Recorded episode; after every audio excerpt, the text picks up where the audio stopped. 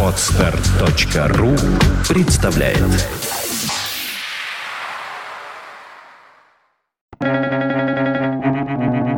Свободное радио Компьюлента так много умеющих предвидеть и так мало умеющих предупредить. Веслов Брудинский.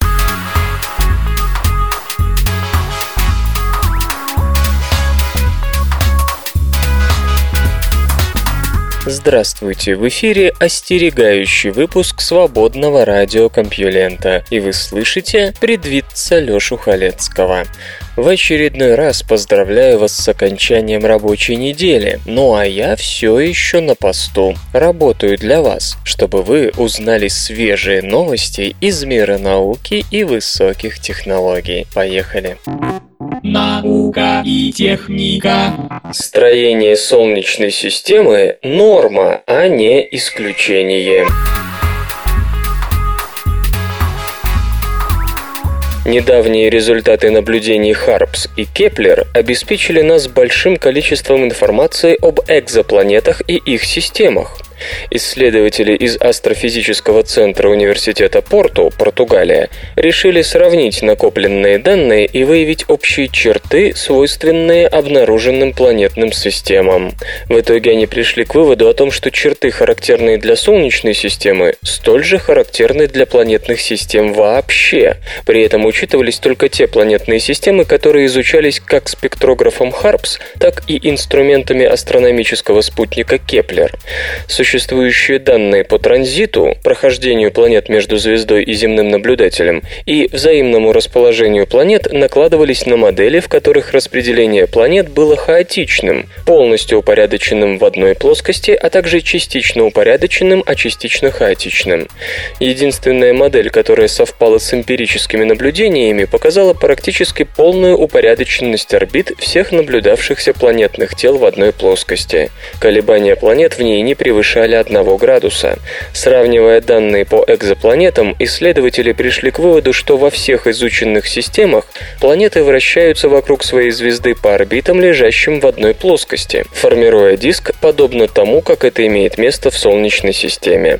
Такая конфигурация означает, что столкновения планет между собой должны быть относительно редки.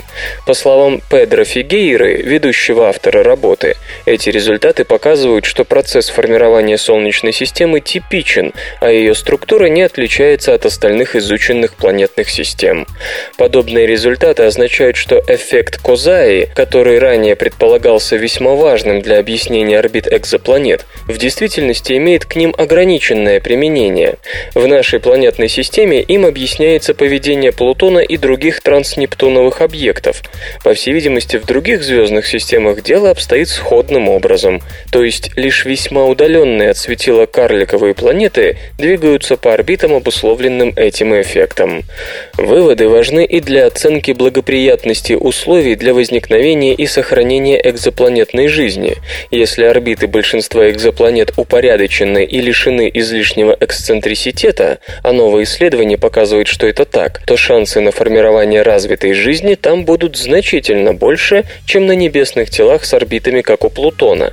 Напомню, последний в течение своего года находится от Солнца на расстоянии от 4,4 до 7,4 миллиарда километров. В результате интенсивность воздействующего на его поверхность солнечного излучения колеблется втрое, в то время как для Земли лишь на 6,9%. Очевидно, что плутоноподобные орбиты не позволяют развиться сложной жизни, и тем более разумной. Кроме того, планеты, вращающиеся по неупорядоченным орбитам, все время слегка меняли бы свои траектории и удаленность от ближайшей звезды, ибо, как показано на симуляции, расстояние и гравитационное взаимодействие между такими планетами подвергалось бы постоянным и хаотичным изменениям. Словом, даже планета в зоне обитаемости не могла бы продержаться там сколько-нибудь значительное по геологическим меркам время, если закономерности, обнаруженные португальскими астрономами, системе и исключающие такой сценарий свойственны большинству экзопланетных систем, то нам придется признать, что Солнечная система является правилом, а не исключением в окружающей нас Вселенной. За миллиард лет до конца света. Когда водород в недрах Солнца кончится, его термоядерный цикл дойдет до фазы гелий-гелий, в результате которой будет образовываться углерод, а еще раньше светило станет красным гигантом, раз в 250 большей звездой, чем сегодня. Температура такой термоядерной реакции значительно выше, чем водород-водород, идущий нынче в ядре Солнца, поэтому его внешние слои расширятся и, а вот то, что будет потом, через 6-8 миллиардов миллиардов лет после наших дней, современная астрономия представляет не так хорошо. Внешняя оболочка красного гиганта будет сорвана с его поверхности, а на месте звезды останется белый карлик. Но как? Звезды типа Солнца в конце своей эволюции умирают после фазы катастрофической потери массы, именуемой звездным суперветром, объясняет Альберт Зилшстра из Манчестерского университета. Однако ни природа этого явления, ни его детальные характеристики характеристики доселе не были до конца ясны. Вот почему манчестерцы попробовали покопаться в этом сложном вопросе. Согласно одной из гипотез, катализатором звездного суперветра может быть железо, побочный продукт термоядерных реакций в звезде, в больших количествах накапливающийся в ней на поздних стадиях жизненного цикла. Проблема этой теории в том, что такая железная пыль должна слишком сильно нагреваться и испаряться еще до того, как сможет инициировать процесс истечения звездного суперветра. Манчестерские астрономы использовали очень большой телескоп в Чили, чтобы исследовать три красных гиганта, некогда близнецы нашего Солнца, находящихся на поздних стадиях развития. Вокруг каждой звезды был обнаружен пылевой диск. Ясно, что если бы эта пыль серьезно задерживала излучение красных гигантов, она быстро испарилась бы. Следовательно, пыль относительно прозрачна и, вероятно, состоит из кристаллов. Ученые полагают, что это чистые кремниевые минералы, типа тех, что широко представлены в обычном песке. Размер каждой песчинки в дисках вокруг звезд, согласно результатам исследования, составляет 300 микрометров, что значительно больше, чем ожидалось. Такие кристаллы плохо поглощают свет, но должны эффективно отражать его. И это отражение – суть причина формирования самого пылевого диска. Давление звездного излучения превращает каждую из песчинок в миниатюрный солнечный солнечный парус и отталкивает песчинки от красных гигантов. Таким образом, пыль, играющая ключевую роль в формировании звездного суперветра, является отдаленным аналогом гигантской песчаной бури. Вот только песчинки здесь приводят в движение не ветер, а свет. Суперветер имеет скорость до 10 км в секунду, что значительно быстрее ураганов Земли или Нептуна.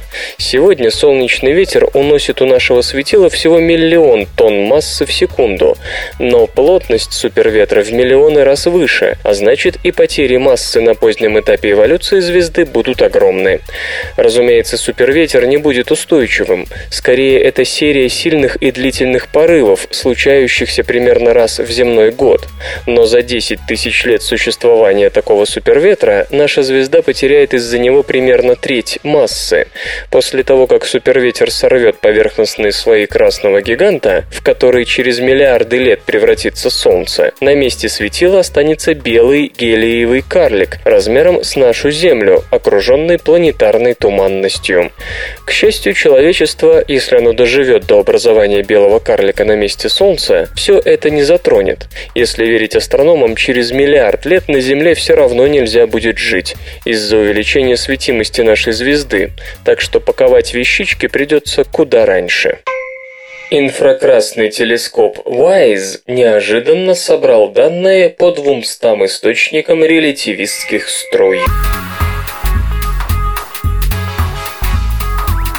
Новый метод обнаружения релятивистских струй, разработанный американскими астрономами, позволит использовать инфракрасные телескопы, такие как WISE, для поиска блазаров и их необычных проявлений. Уже сейчас с его помощью выявлено почти 200 источников релятивистских струй, около тысячи на очереди. Блазары – мощные источники электромагнитного излучения в ядрах некоторых эллиптических галактик, которые обычно ассоциируют контактируются со сверхмассивными черными дырами, часто выбрасывают релятивистские струи, скорость движения которых доходит до субсветовых величин. Wide Field Infrared Survey Explorer, сокращенно WISE, проект НАСА нацеленный среди прочего на поиск особо ярких инфракрасных галактик. Он помог выявить данные по 200 блазарам и может обнаружить тысячи других. Блазары, излучающие объекты в ядрах некоторых галактик, являются одними из самых необычных зрелищ во Вселенной. Они состоят из сверхмассивной черной дыры, активно поглощающей материю из окружающего ее довольно плотного галактического ядра. Часть этого вещества, по не до конца ясным причинам, выбрасывается в виде релятивистских струй вовне, в любом произвольном направлении. Замечу при этом, что сверхмассивная черная дыра в центре нашей галактики таких фортелей, кажется, не выкидывает, что тоже остается пока загадкой. Блазары редки, потому что сверхмассивные черные дыры не так часто испускают релятивистские струи в направлении Земли, поэтому их поиск крайне важен. Чем больше объектов такого рода нам удастся зафиксировать, тем ближе мы окажемся к пониманию физики, стоящей за формированием релятивистских струй.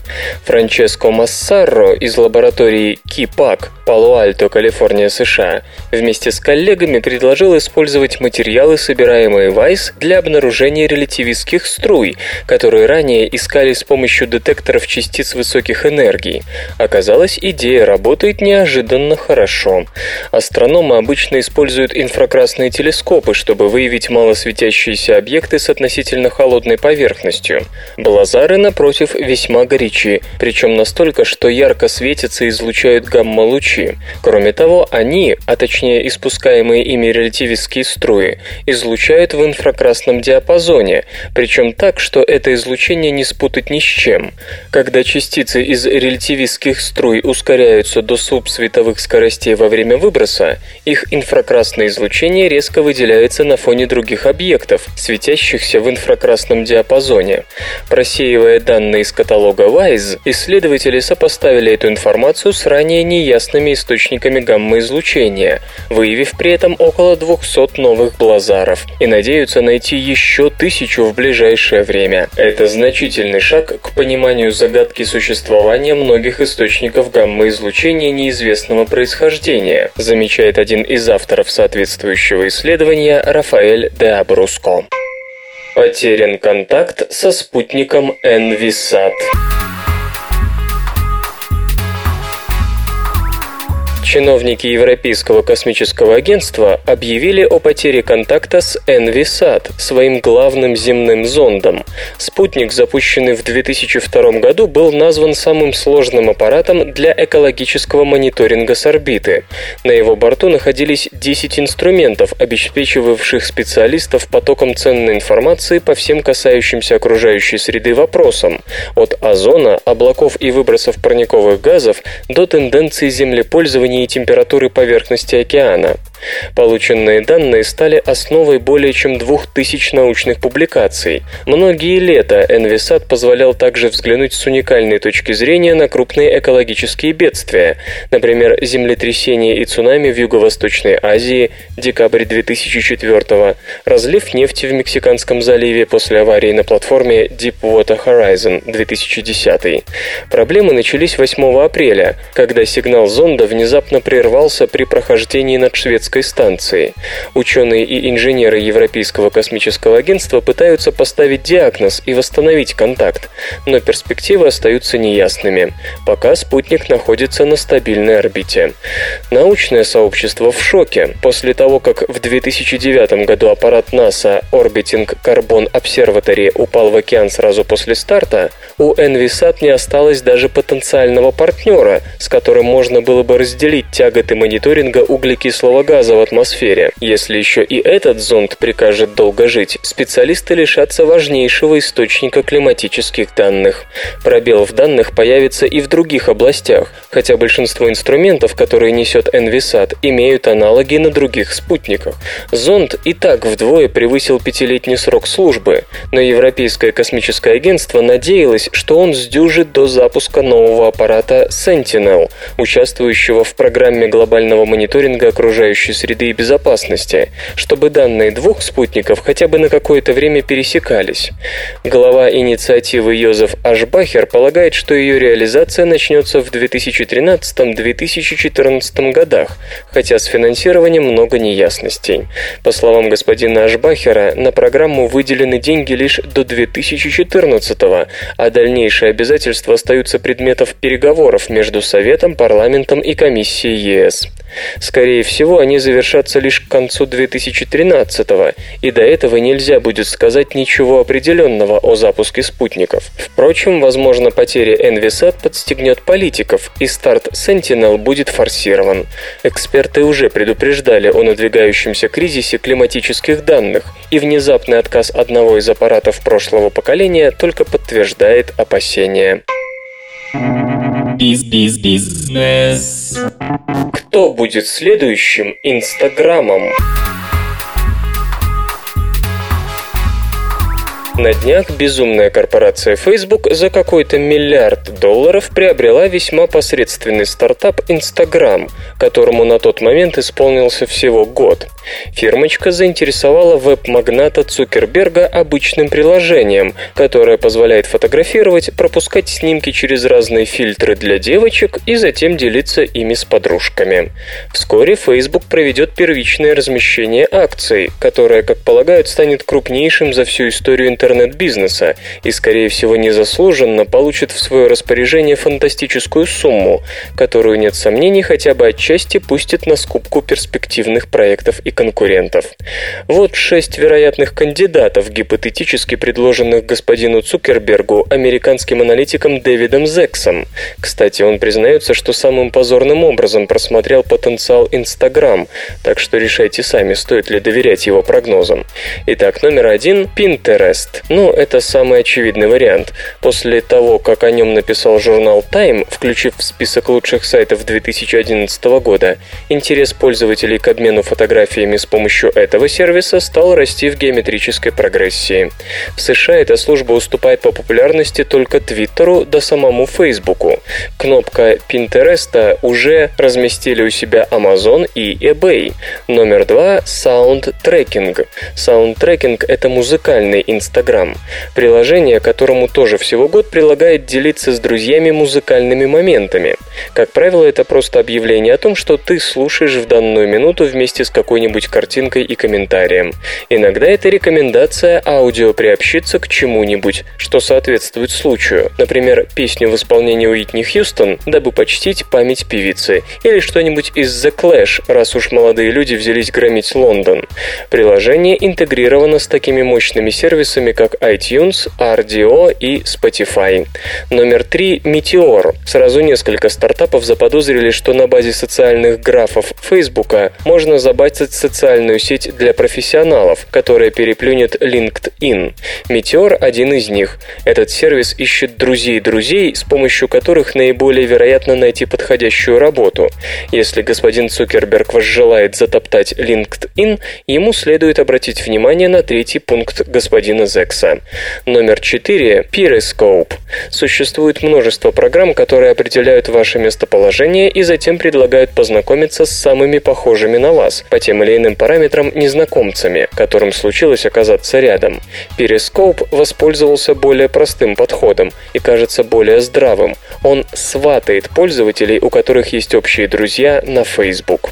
Номер 5 – Trippy. Стартапы, посвященные социальным путешествиям, тоже растут как грибы. Triple, Twigmore, Shairuby, Triptrotting и так далее. Почему аналитик остановил свой выбор на Трипе? Ну, во-первых, в нем нет никакой хитромудрости. Триппи скромно предлагает рассчитать маршрут по социальному графу пользователя, чем в той или иной мере многие и так занимаются. Во-вторых, в Триппе вложила деньги Рэнди Цукерберг. Да-да, сестричка. Ну и номер шесть The Wild Card. Шестое место господин Зекс оставил таинственному Джокеру, который сегодня сегодня может показаться скучным и бесперспективным, а через год будет стоить миллиард. Вот только вопрос, будет ли.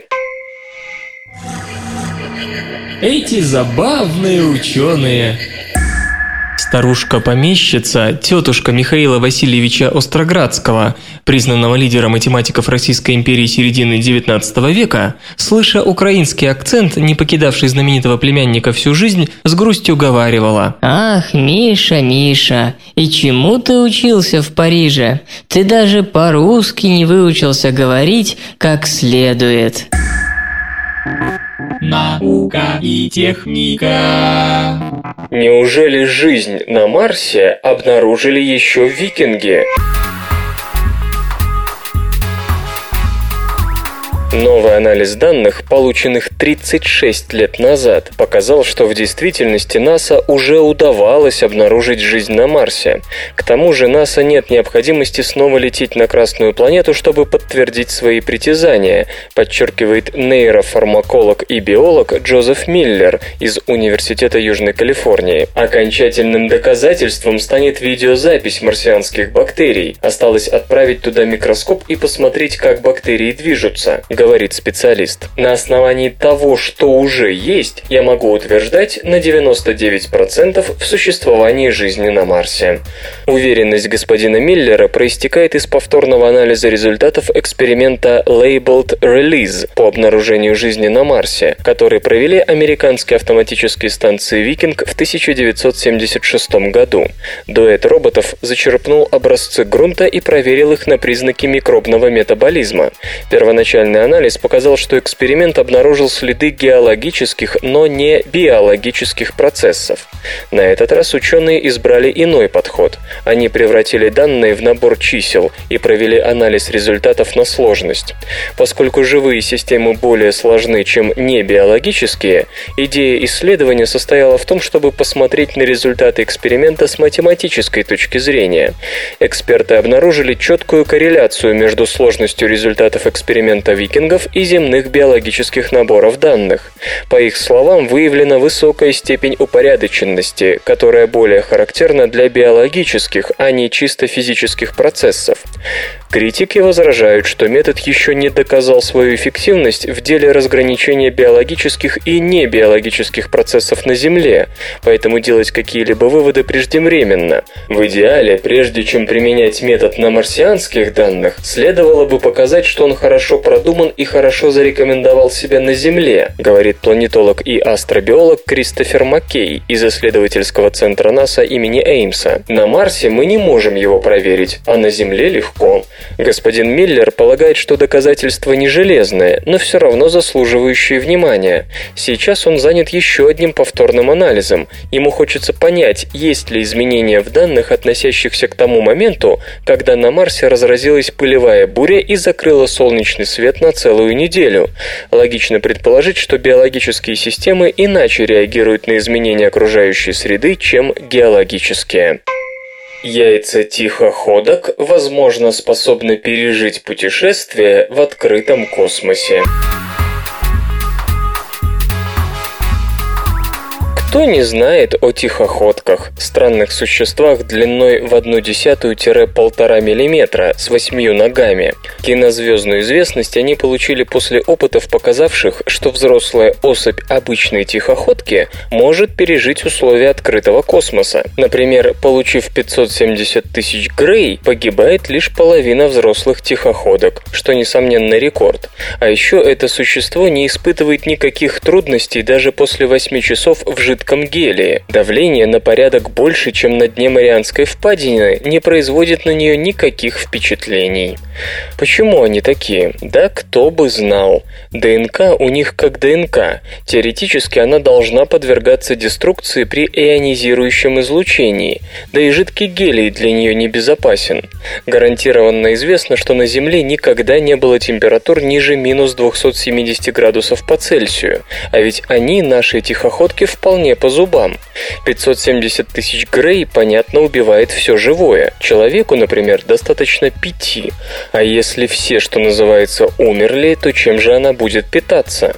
С биологической точки зрения, столь внешне бессмысленная жизненная мощь не имеет здравого объяснения. Чтобы понять, случайны ли эти способности, исследователи из НАСА подвергли сходным тестам яйца тихоходок. В ход пошли яйца вида Rhamazottius vario ornatum, фруктоз, как предварительно иссушенные, находящиеся в состоянии остановки метаболизма и ангидробиоза, так и нормальные. Реакция последних была более острой. При облучении всего в 509 грей погибла половина неиссушенных яиц. Охлаждение до минус 196 по Цельсию, температура жидкого азота, продемонстрировала неожиданную стопроцентную смертность, равно как и нагрев до каких-то плюс 50 градусов. Все это очень странно, потому что взрослые тихоходки, неважно иссушенные или нет, демонстрировали одинаковую устойчивость к лабораторным превратностям судьбы. Иссушенные же яйца после всех этих издевательств показали куда лучшую выводимость. Их подвергли воздействию ионизирующего излучения в 1690 Грей и добились лишь 50% смертности. 70% таких яиц пережили и жидкий азот, и плюс 50, равно как и глубокий вакуум. Иными словами, они почти столь же жизнестойки, как и взрослые особи. Почему это важно? Если мы должны выяснить способность тихоходок к выживанию в период межпланетных перелетов или вообще в экстремальных условиях, мы также должны выявить границы их способности к воспроизводству в таких условиях, отмечают астробиологи в своем исследовании. Дело в том, что тихоходки широко распространены в природе, от глубин океана до гренландской почвы под ледниковым щитом. В любом куске мха их могут быть многие тысячи. Как вы знаете, значительное количество обломков земной поверхности регулярно отправляется в космическое путешествие, будучи выбито крупными астероидами. Такие обломки могут в значительной мере защитить тихоходок от воздействия космической радиации и ультрафиолетового излучения. При этом большинство из них имеют скорости от второй до третьей космической, то есть со временем падают на другие небесные тела, даже на суперземли в зоне обитаемости иных планетных систем. В этом смысле способность яиц тихоходок к выживанию в открытом космосе не менее интересна, чем живучесть взрослых особей. Разумеется, для выживания им нужна еда. Ею, например, могли бы послужить те же фотосинтезирующие цианобактерии типа OU-20, выстоявшие в открытом космосе 553 дня. Их, кстати, нашли на мшистых скалах, местах излюбленного обитания тихоходок. Вывод ученых прост, хотя и не бесспорен. Исследование говорит в пользу возможности успешного переноса жизнеспособных яиц тихоходок через космическое пространство. Очевидно, окончательную точку в этой дискуссии способен поставить лишь натурный опыт такого переноса в забортном контейнере какого-нибудь межпланетного космического аппарата. Катер-дрон может быть принят на вооружение ВМС США. Компания Textron представила Common Unmanned Surface Vessel, сокращенно CASV, надводное судно общего назначения без экипажа, недавно построенное на верфи в Новом Орлеане. В его задачи будет входить патрулирование, разведка и даже ударные операции. Любая нудная и опасная работа. По виду дрон похож на обычный патрульный торпедный катер, правда весьма небольшой, менее 12 метров в длину и 3 метров в ширину, с максимальной скоростью всего в 28 узлов. Удаленное управление построено по образцу RQ-7 Shadow, беспилотного летательного аппарата с довольно длинной историей, налетавших в ближневосточном небе уже 700 тысяч часов. Новый роботизированный патрульный катер может управляться как с небольшой дистанции до 20 километров наземным оператором, так и через спутниковую сеть с расстояния до 1920 километров. Без дозаправки КАСВ действует до 72 часов на максимально экономичном и медленном режиме работы его дизелей способен патрулировать до недели. Запустить его можно почти с любого корабля, находящегося на вооружении ВМС США. Модуль оснащения сделан взаимозаменяемым, поэтому на корабль можно установить как разведывательную и эхолокационную аппаратуру, так и вооружение разных видов.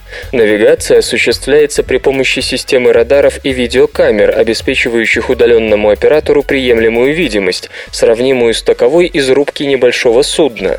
Однако для патрулирования и других небоевых задач задач декларируется полностью автономная система управления, не требующая вмешательства человека при любых погодных условиях. В отличие от большинства сегодняшних кораблей с дистанционным управлением, КАСВ изначально проектировался как катер без экипажа.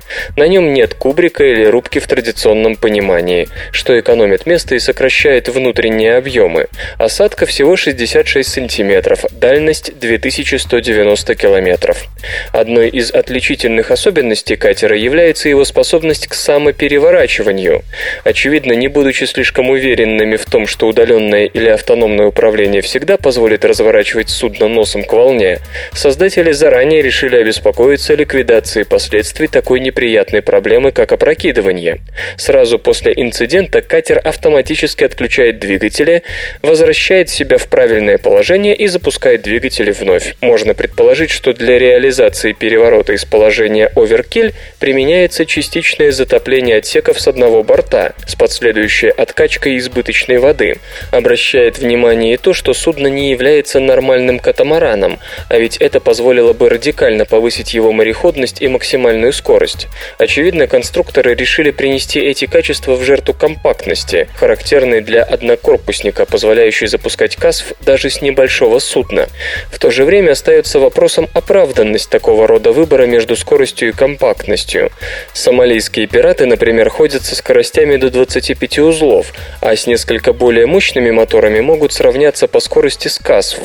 В любом случае, три узла разницы трудно назвать решительным преимуществом, особенно с учетом той легкости, с которой резиновая лодка может скрыться с экранов радаров и даже из поля зрения камер при хотя бы среднем волнении.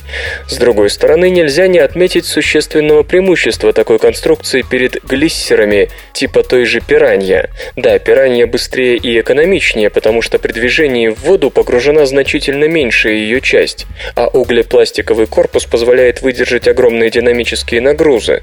Вот только переворачивание такого глиссера дрона за пару-тройку миллионов долларов практически неизбежно даже при волне в 3-4 балла. Корпус у КАСВ весьма низкий, и даже с учетом небольшой осадки, водоизмещающий катер такого типа, способный к чему-то вроде эскимосского переворота, будет значительно более живуч и устойчив в условиях открытого моря. В этом смысле можно вспомнить советские глиссирующие торпедные катера Г-5, низкая мореходность которых на фоне водоизмещающих шнельботов перевешивала и более высокую скорость и меньший расход топлива. Достаточно сказать, что 300 Г-5 так и не потопили ни одного эсминца, в то время как шнельботы, по данным ВМС их противников, уничтожили 12 эсминцев.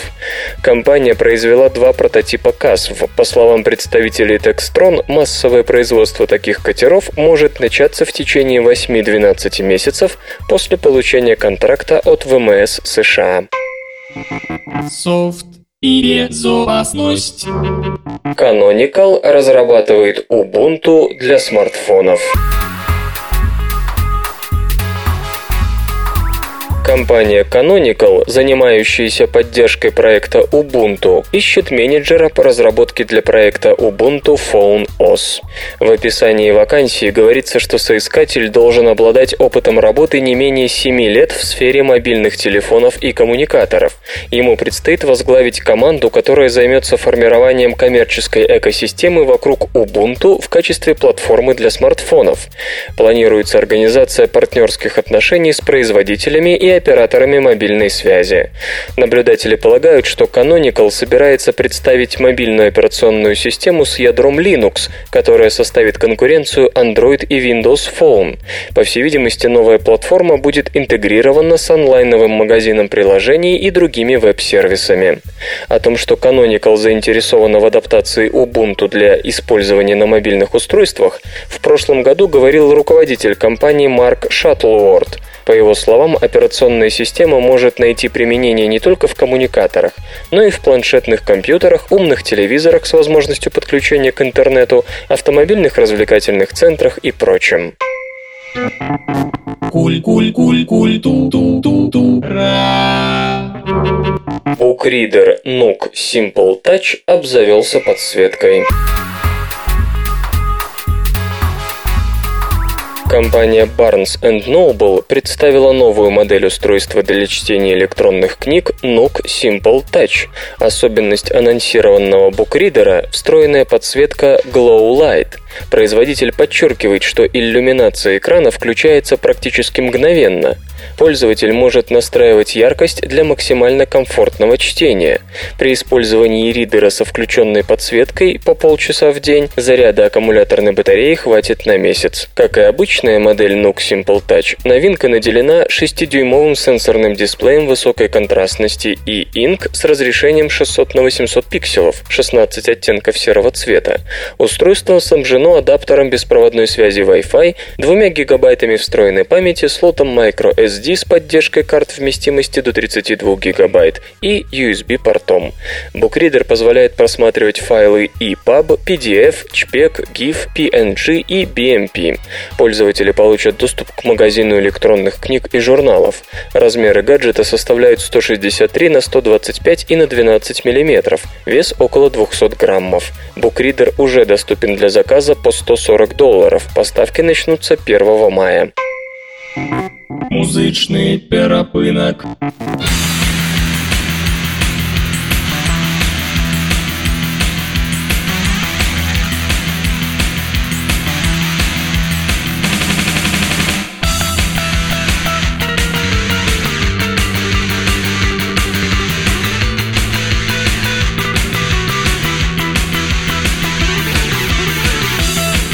Сегодня в эфире свободного радиокомпьюлента группа «Легко и просто», а получать эстетическое удовольствие мы будем от песни «На грани». Тот же город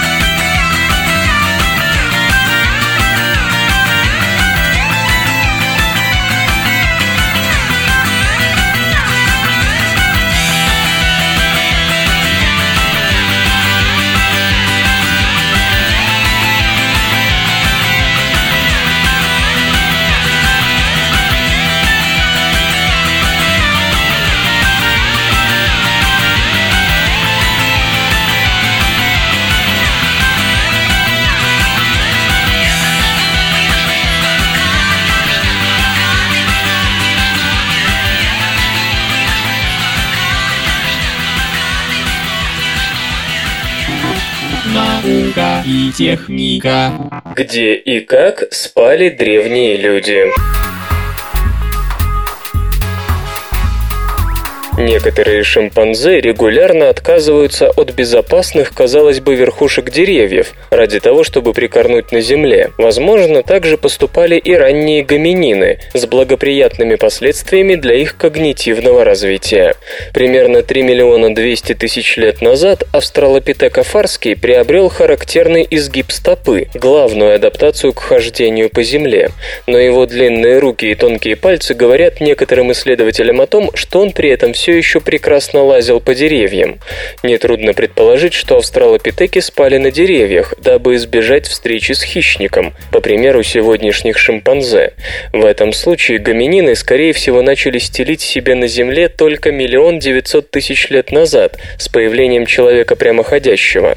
Homo erectus не имел адаптации в верхней части тела для лазания по деревьям, и к тому же мог использовать огонь для отпугивания незваных гостей, хотя свидетельства приручения пламени прослеживаются лишь миллион лет назад. Но в горах Нимба, что в Гвинее, Каталини Копс из Кембриджского университета и ее коллеги обнаружили группу западноафриканских шимпанзе, которые грозят разрушить эту стройную гипотезу. Из 634 найденных там мест для ночлега 90 были устроены на Земле.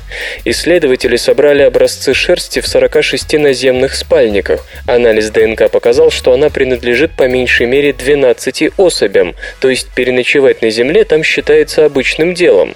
У шимпанзе гор Нимба не так много врагов, но схожий обычай обнаружен у их сородичей из Демократической Республики Конго, где водятся леопарды.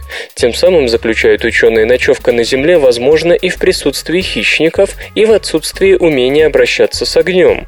Вероятно, австралопитеки поступали точно так же. Томас Уин из Колорадского университета, не принимавший участие в исследовании, полагает, что спать на Земле было очень полезно.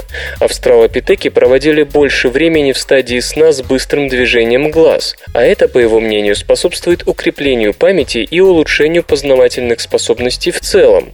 Дело в том, что одна из особенностей этой фазы – мышечный паралич, с которым не очень-то поспишь на дереве. Миру угрожает нашествие грибов. Грибковые эпидемии распространяются на все новые и новые виды животных и растений, угрожая человечеству голодом и изменением климата. Экологи из Имперского колледжа при Лондонском университете предупреждают о надвигающейся на мир тотальной грибной эпидемии. В статье, опубликованной в журнале Nature, они приводят, например, такие цифры. За год грибы уничтожают 125 миллионов тонн риса, кукурузы, картофеля и бобов сои на общую сумму 60 миллиардов долларов. Этим можно было бы прокормить в течение того же года 8,5% населения Земли. Причем в данном случае речь идет только об ущербе, причиняемом постоянной, фоновой инфекцией. Крупные эпидемии тут не учитываются, а они вполне могут спровоцировать масштабный голод. Но главная опасность состоит в том, что патогенные грибы постоянно расширяют свою специализацию, поражая все новые и новые виды. Это легче увидеть на примере животных. В 72% случаев именно грибы являются причиной гибели, оставляя далеко позади бактерии и вирусы. Разумеется, тут нельзя не вспомнить про Brachythium dendrobatidis из хитридиомицетов, от которого вымирают десятки и сотни амфибий по всему миру. Считается, что в Центральной Америке этот гриб заставил исчезнуть около 40% видов амфибий, и до сих пор никаких преград ему нет. Ни лягушки не могут выработать иммунитет, иммунитет не ученый создать лекарства. Другой выдающийся пример – синдром белого носа у летучих мышей. Грибковое заболевание, впервые описанное в 2006 году и распространяющееся с угрожающей скоростью. Новые же грибковые патогены, как пишут авторы статьи, поражают виды без какого-либо различия, от пчел и кораллов до морских вытр. В ряде случаев ущерб для человека можно подсчитать напрямую. Например, летучие мыши поедают насекомых вредителей, и эпидемия эпидемия синдрома белого носа, губящая рукокрылых, уже стоит американским фермерам около 3 миллиардов 700 долларов в год. Но есть и другие последствия грибной атаки. Их трудно выразить в денежном эквиваленте, но от этого они не становятся менее впечатляющими. Например, можно оценить количество углекислого газа, который могли бы переработать загубленные грибками деревья. Эта цифра равна 230-580 мегатонн, что составляет 0,07% атмосферного СО2. Тут нужно вспомнить о том, что СО2 – парниковый газ, то есть грибы вполне могут влиять на климат Земли. Они сокращают биоразнообразие экосистем, что, как известно, делает их менее стабильными. Отмахнуться же от исчезающих экосистем не выйдет, так как человек, хочет он того или нет, сам является их частью. Климатические последствия – лишь наиболее эффектный пример того, как мы можем почувствовать уменьшение биоразнообразия. Причин такого успеха грибов несколько. Во-первых, их споры необычно устойчивы, могут долго жить вне хозяина, годами ожидая удобного случая, чтобы прорасти. Многие грибы поражают сразу несколько видов, и такая широкая специализация добавляет грибному виду живучести. Отчасти в пользу грибов играет и способность животных сопротивляться болезни, потому что устойчивая особь может унести болезнь достаточно далеко от первоначального очага и поспособствовать таким образом распространению эпидемии. Грибы способны к межвидовому обмену генами, что приводит к появлению новых, еще более вирулентных генетических комбинаций. Наконец, триумфальному маршу грибов способствуют человеческие коммуникации, торговые и пассажирские перевозки. Исследователи советуют как можно быстрее сплотиться против грибной угрозы и для начала предлагают набор мер общего назначения, от ужесточения санитарного контроля до усиленного финансирования микологических и генетических исследований. В конце концов, грибы могут в один ужасный день вызвать среди людей такую же эпидемию, что бушует среди амфибий. Очень бы не хотелось оказаться в этот момент момент совершенно беззащитными перед их натиском. Бабуины учатся читать.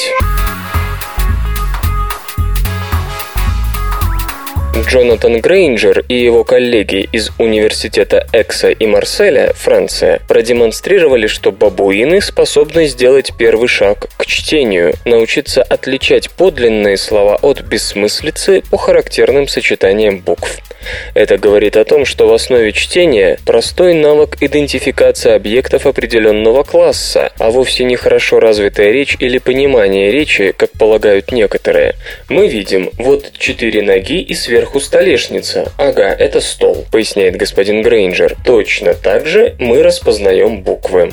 Эксперименты проводились на шести юных бабуинок, папио-папио, которые жили вместе. Животные имели свободный доступ к компьютерным экранам, на которых фигурировали цепочки слов из четырех букв. Среди последних попадались и настоящие английские слова, а также выдуманные, например, дран или телк. Бабуины касались экрана, и если им удавалось угадать настоящее слово, они получали награду. Микрочипы, которыми снабдили лапы мартышек, позволяли ученым отслеживать отслеживать их движения, отмечая намеки на раздумья, сомнения и тому подобное. За 44 дня животные выполнили около 50 тысяч тестов. Средняя точность ответов составила 75%. Бабуины выучили от 81 до 308 слов из 500 и свыше 7 тысяч бессмысленных сочетаний букв. Основное различие между настоящими словами и выдуманными заключалось в количестве повторяющихся биграмм, то есть сочетаний двух букв. Например, в английском языке часто встречаются биграммы IT и TE, например, в словах kite, bite и так далее. В несуществующих словах количество повторяющихся биграмм было минимизировано, дабы создать впечатление случайного сочетания букв, тогда как подлинные слова были подобраны противоположным образом. Бабуины, как выяснилось, неплохо разбираются в статистике. Лучше всего им удавалось находить слова, содержащие наиболее распространенные биграммы. Это говорит о том, что они и впрямь учились, а не просто запоминали слова. Исследователи пришли к выводу, что бабуины, вероятно, определяли английские слова с помощью орфографической информации, то есть внешнего вида и положения буквы в слове. Подобными сигналами пользуются и люди, отмечает Эммануэль Келлерс из Гентского университета, Бельгия, который провел подобный эксперимент на двуногих. Несмотря на знание английского языка, люди, по его словам, тоже отчасти опирались на орфографические данные, чтобы отличить подлинные слова от выдуманных. Несколько лет назад группа исследователей под руководством Станислава Диана из Коллеж де Франс, Франция, определила ту часть человеческого мозга, которая отвечает за визуализацию слов. Возможно, мозг бабуинов обладает аналогичной областью. Господин Грейнджер в действительности интересуется нервной системой опытных читателей и надеется, что полученные результаты помогут разобраться в этом вопросе. Исследование также поможет раскрыть причины, по которым некоторым людям не дается чтение, вплоть до дислексии. В ближайших планах исследователей научить бабуинов искусственному алфавиту. Это позволит получить более точное представление о том, как бабуины распознают слова.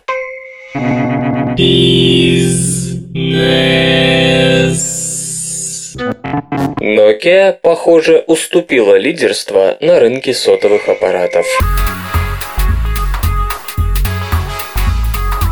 Nokia, похоже, больше не крупнейший игрок на мировом рынке сотовых аппаратов. Финская компания уступила лидерство впервые за 14 лет, отдав пальму первенства южнокорейскому производителю электроники Samsung. По предварительным оценкам, в первом квартале 2012 года Nokia реализовала около 83 миллионов телефонов и смартфонов. В то же время продажи Samsung достигли 88 миллионов штук. Nokia стала крупнейшим производителем сотовых аппаратов в 1998 году, опередив американскую компанию Motorola. До сих пор финнам удавалось сохранять лидерство на мировом рынке, благодаря хорошему спросу на бюджетные телефоны.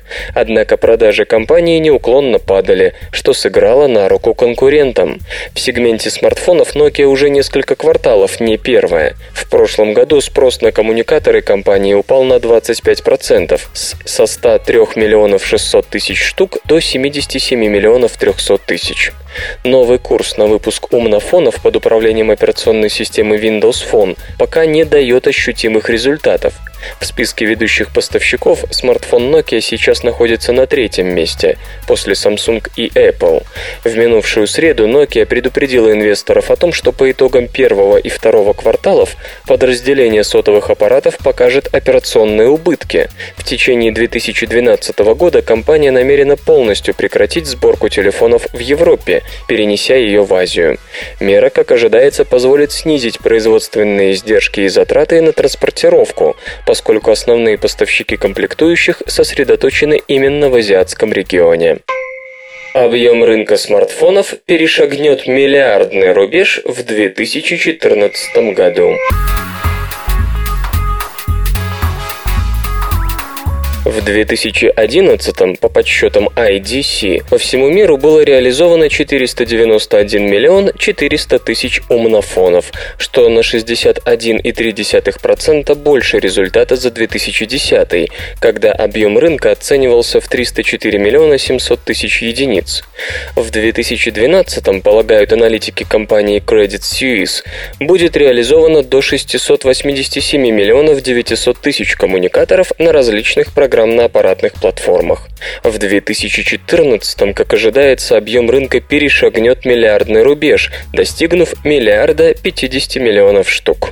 Крупнейшим регионом сбыта смартфонов в 2011 оставались Соединенные Штаты, на которые пришлось 21,3% в общих продажах, 104 миллиона 700 тысяч штук. Второе место у Китая, вклад которого составил 18,2%, 89 миллионов 400 тысяч единиц. В текущем году, по прогнозам, КНР станет крупнейшим рынком сбыта смартфонов, нарастив долю до 20,7%. США займут второе место – 20,6%. К 2015 полагают эксперты Credit Suisse, вклад Китая в общемировые продажи достигнет 22%. В ближайшие годы ожидается значительный рост спроса на коммуникаторы в развивающихся странах. Увеличению продаж также будет способствовать появление все большего количества бюджетных моделей в ценовой категории до 200 долларов. Факты. Знаете ли вы, что 20 ноября 1980 года при поисках нефти в американском озере Пеньор Бур по ошибке пробил дыру в одну из соляных шахт, расположенных под озером. Вода быстро размыла 35-сантиметровое отверстие и ринулась вниз. Озеро стало мелеть, и в него потекла вода из Мексиканского залива, связанного с Пеньором каналом. Через некоторое время озеро из пресного превратилось в соленое, максимальная глубина его увеличилась в 100 раз, а впоследствии полностью изменилась окружающая экосистема. Наука и техника. Традиционная китайская медицина опасна для здоровья. Исследователи сравнили то, что написано на упаковках лекарств традиционной китайской медицины, с тем, что содержится у них внутри. Несмотря на огромные деньги, связанные с традиционной китайской медициной, а речь тут идет о суммах порядка миллиардов долларов в год, никто не может точно сказать, что же там, собственно, продается и покупается. Разумеется, на баночках и коробочках состав написан, но когда исследователи попытались проанализировать, из чего же состоят эти волшебные снадобья, их ждал сюрприз. Надписи на упаковке довольно слабо отражали действительный состав лекарств. На самом деле, ранее уже предпринимались попытки исследовать средства народной китайской медицины на предмет неизвестных компонентов и потенциально токсичных веществ. Но в большинстве случаев они заканчивались выводом, что там что-то есть, и без какой-либо достоверной конкретики. Во многом это происходило из-за несовершенства оборудования и методов анализа. На этот раз ученые из Университета Мёрдока, Австралия, взялись за эту задачу вооруженные по последнему слову научной техники. В частности, в их арсенале были ДНК-секвенаторы, которые раньше использовались при видимом анализе кишечной микрофлоры. Эти аппараты позволяют прочитывать колоссальное количество разнородной ДНК так, чтобы не запутаться, что какому виду принадлежит. Исследователи проанализировали ДНК из 15 лекарств традиционной китайской медицины, которые свободно продаются и покупаются. Среди них были и порошки, и таблетки, и лечебные чаи. Всего было прочитано около 49 тысяч генетических фрагментов, идентифицировано 68 семейств растений, среди которых ученые обнаружили, к примеру, аристолохию. Это растение содержит аристолохиевую кислоту, которая токсична для почек и печени и может вызывать рак мочевого пузыря. Может быть, именно этот неназванный компонент объясняет высокий уровень заболеваемости данным видом рака у жителей Тайваня.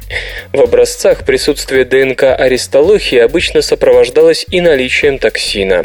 Среди других тайных компонентов были женьшень, соя и некоторые орехоплодные виды, которые потенциально могут спровоцировать аллергию. Что до животных, то тут лекарства изобиловали ДНК краснокнижных видов, таких как сайгак, находится на грани уничтожения, или гималайский медведь. Половина снадобий содержала ДНК сразу от целого набора животных, три четверти которых не были указаны на упаковке. Любопытно, что производители не упоминали не только редкие и исчезающие виды, охотиться на которые запрещено законом. За кадром также оставались обычные азиатские буйволы, домашние коровы и козы. По словам ученых, складывается впечатление, что производители просто смешивали все вместе, что попадалось под руку. Что касается краснокнижных видов, то это давно не секрет, что многие из них истребляются для составления чудодейственных снадобий. Однако, по-видимому, волшебной целительной силой обладают не только части тел сайгаков и редких медведей, но и рога и копыта обычных коров и коз. Учитывая миллиардный денежный оборот народно-лекарственной индустрии, наше сельское хозяйство могло бы с ракетной стремительностью подняться с колен, если бы на базе животноводческих предприятий началось производство таких вот целебных зелий. Однако следует, наверное, подчеркнуть, что полученные данные вовсе не ставят под сомнение саму традиционную китайскую медицину. Речь идет не о канонической рецептуре, а о конкретных образцах. Видимо, будучи мировыми королями эрзаца, китайцы не устояли против искушения подделать и собственную медицину, так что корректней было бы говорить об опасности псевдокитайской медицины. Правда, не очень ясно, что в таком случае делать простому потребителю. Не у каждого в доме стоит современнейшая ДНК-анализирующая установка. Своевременное напоминание о наркотике препятствует возвращению наркозависимости. Исследователи предложили простой способ эффективного редактирования памяти бывших наркозависимых, после которого их не подтянет к наркотику от одного вида шприца. Ученые из Пекинского университета Китай предложили остроумный способ борьбы с наркозависимостью. В ее лечении огромной проблемой являются рецидивы, когда вполне выздоровевший человек спустя какое-то время снова начинает употреблять наркотик. Считается, что здесь ведущую роль играет память, если человек возвращается из клиники в дом, где он принимал героин, его память по знакомому окружению восстанавливает исчезнувшую было зависимость. Такую же опасность таят в себе, например, шприцы. При виде этого медицинского инструмента бывший наркоман может снова испытать непреодолимый наркотический голод. Сегодня используются разнообразные психологические уловки, позволяющие предотвратить возвращение зависимости. Например, больным во время лечения показывают видео, в которых люди манипулируют шприцами, да и самим наркоманам дают в руки шприцы, разумеется, без наркотического вещества. Считается, что таким образом разрывается связь между предметом и памятью об удовольствии. Но эта терапия срабатывает только в стенах клиники и оказывается бессильна, когда человек возвращается в привычное окружение. Другим способом является использование медикаментов, блокирующих память. Правда, не очень ясно, как их использовать в медицинской практике. Китайские медики предложили новую технику, которая заключается как раз в прямой демонстрации наркотика и всех процедур с ним связанных.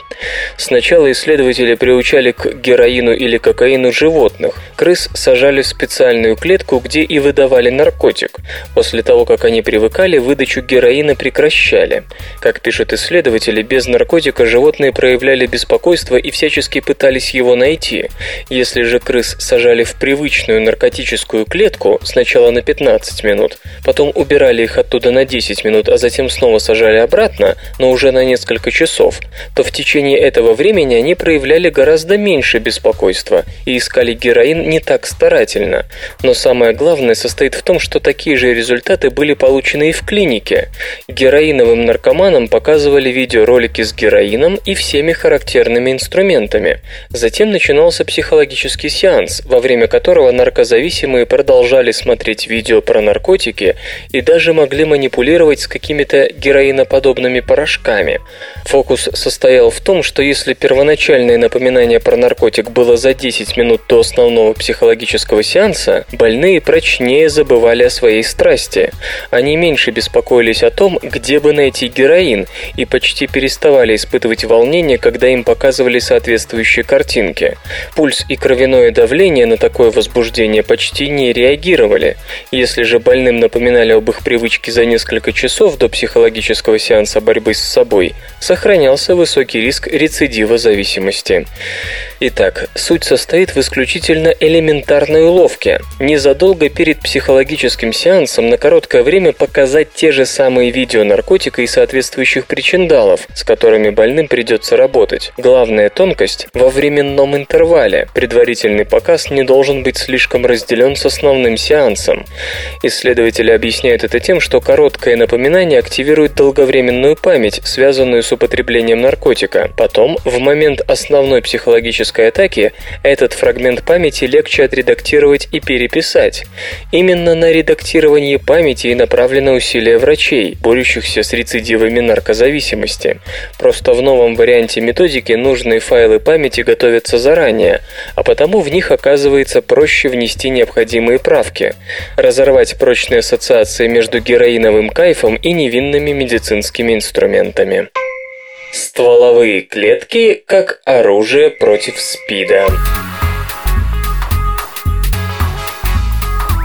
Модифицированные стволовые клетки крови помогают создать достаточно большое число Т-лимфоцитов, которые могли бы эффективно узнавать и уничтожать иммунные клетки, пораженные ВИЧ. Исследователи из Калифорнийского университета в Лос-Анджелесе придумали еще один способ борьбы с вирусом СПИДа. Нужно натравить на него стволовые клетки. Работы в этом направлении начались несколько лет назад, когда эта же группа обнаружила у клеток Т киллеров специальный рецептор, с помощью которого эти лимфоциты могут узнавать и уничтожать другие иммунные клетки, которые поразил вирус. Иными словами, у нашего иммунитета есть оружие, чтобы справиться с собственной болезнью. Загвоздка лишь в том, что это оружие недостаточно. Т-лимфоцитов, способных узнавать клетки СВИЧ, слишком мало, чтобы полностью искоренить вирус. Тогда ученые пошли по обходному пути. Они взяли последовательность ДНК, кодирующую ВИЧ узнающий рецептор, и вставили ее в человеческие стволовые клетки крови. Затем эти клетки подсадили в ткани тимуса человека, которые в свою очередь были вживлены мыши. Грызуны не страдают от СПИДа, поэтому пришлось идти на создание искусственной системы с гибридной мышью. Как пишут исследователи, пересаженные модифицированные стволовые клетки дали большое число зрелых Т-киллеров, которые обладали ВИЧ-распознающим рецептором. Когда мышей заражали вирусом, Т-киллеры находили и уничтожали вирус с инфицированными клетками везде, где только можно. Через несколько недель после введения противовирусных стволовых клеток уровень зараженных лимфоцитов снижался, а здоровых повышался, что указывало на боевые успехи получившихся Т-киллеров. Результаты весьма обнадеживают, но у них есть одно слабое место, и авторы сами на него указывают. Чтобы смоделировать человеческий спид у грызуна, им пришлось в изрядной степени модифицировать иммунную систему мыши. В результате ВИЧ в такой системе может быть более уязвим. Например, он может мутировать с меньшей интенсивностью, а именно постоянная мутационная изменчивость и есть его главное оружие. Словом, о перспективах такого метода лечения можно будет судить только после экспериментов, проведенных в более естественных условиях. Возможно, как говорят ученые, чтобы усилить противовирусные качества Т-клеток, придется вводить в их стволовых предшественниц несколько вариантов распознающих вирус рецепторов. Железо и гаджеты. Livestream Broadcaster позволит организовать потоковое вещание High Definition видео без персонального компьютера. Компания Livestream начинает продажи компактного устройства Broadcaster, предназначенного для организации потоковой трансляции видеоматериалов высокого качества без применения компьютера. Broadcaster подключается к видеокамере посредством интерфейса HDMI и осуществляет кодирование изображения в формате H264 со звуком AAC, битрейт до 2,3 мегабит в секунду. Поддерживаются стандарты 480i, 720p и 1080i. Для передачи данных может использоваться Ethernet-канал, мобильная связь, необходим дополнительный 3G модем с интерфейсом USB или Wi-Fi соединение. Устройство способно работать от сети переменного тока или от трех батареек AA, заряда которых, как утверждается, хватит примерно на 3 часа. Управлять работой Broadcaster можно как напрямую, так и через веб-сайт Livestream или специальное приложение для iPhone. Устройство наделено информационным дисплеем, портами HDMI USB и 3,5 мм аудиоразъемом. Его габариты 122 на 75 и на 32 мм. Broadcaster доступен для заказа по ориентировочной цене в 500 долларов. Поставки начнутся в мае. Игры. The Elder Scrolls 5 Skyrim появится поддержка манипулятора Kinect. Компания Bethesda представила эксклюзивное дополнение к Xbox-версии ролевой игры The Elder Scrolls 5 Skyrim. Пользователи Xbox 360 в скором времени получат специальный патч, добавляющий поддержку манипулятора Kinect. Релиз состоится ближе к концу месяца. В игре появится возможность отдавать голосовые команды, более 200 штук. С их помощью можно экипировать героя, управлять своими спутниками, получать доступ к навыкам, карте, инвентарю, распоряжаться магией и даже выкрикивать заклятия на драконьем языке. Впрочем, о самом интересном девелоперы пока не рассказали. Kinect способен отслеживать все движения игрока, так что теоретически, официально это пока не подтверждено, мы сможем самостоятельно бегать, прыгать, сражаться с врагами, размахивать оружием. Кроме того, объявлено, что Xbox 360 получит некое сюжетное дополнение с новыми квестами, локациями, артефактами. Аддон будет временным Microsoft эксклюзивом, то есть на PlayStation 3 и персональных компьютерах он выйдет с заметным опозданием. Свободное радио Компьюлента.